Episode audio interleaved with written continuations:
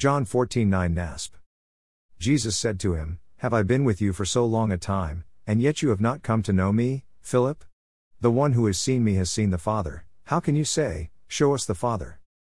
Colossians 1:15-20 NASB.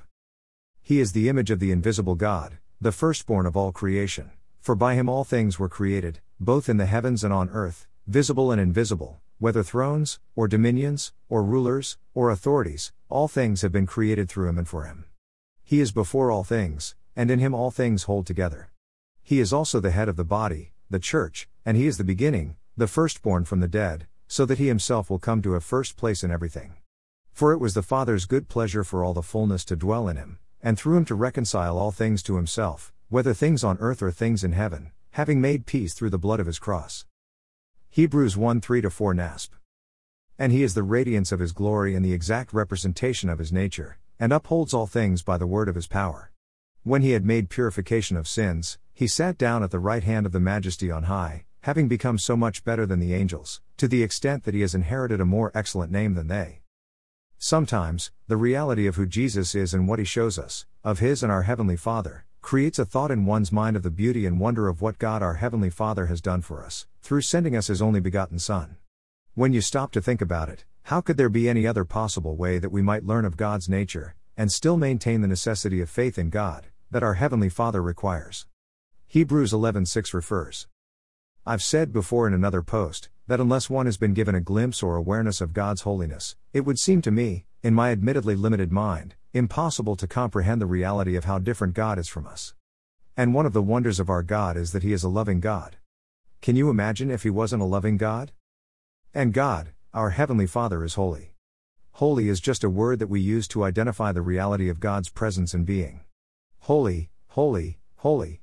The only analogy that I can think of, where our complete being is exposed to the reality of God's holiness, is perhaps the difference between being lightly sprayed with water, and being totally immersed in water. The difference is like night and day. I have tasted of that complete immersion, I saw nothing and heard nothing, and it defies description, other than I knew beyond all doubt, that I never wanted to leave his presence. Never, not for anything, ever.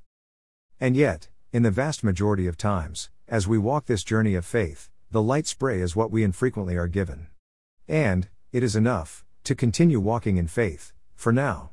But our hope, that which we look forward to, that which we hope to realize, is to see our God face to face and to know him as we are known. And for those who endure, this is indeed, the promise that we have been given. When I read the words that Jesus left us, when I consider the words of the apostles, including Paul, we see that awareness to the reality, holiness, purposes and wonder of God, realized in all that they say. Walking in this world and not becoming of this world is not easy. Distractions or off-ramps from that straight and narrow path abound, and our own humanistic nature is frequently at war with who we are in Christ. But we who believe have not been left alone as orphans, nor have we been left defenseless. God's Holy Spirit lives within us and we have his armor to daily put on. I know there is a vast difference between Jesus and me. And not all of us have been called to be a Peter or a Paul. I know I'm definitely not. But being faithful sometimes means just being true to God exactly where we are, serving those to whom God has put before us, according to his purposes and to his glory. Endure to the end where you have been planted, my brothers and sisters, in due course we shall receive that which we have been promised. Worthy is the Lamb.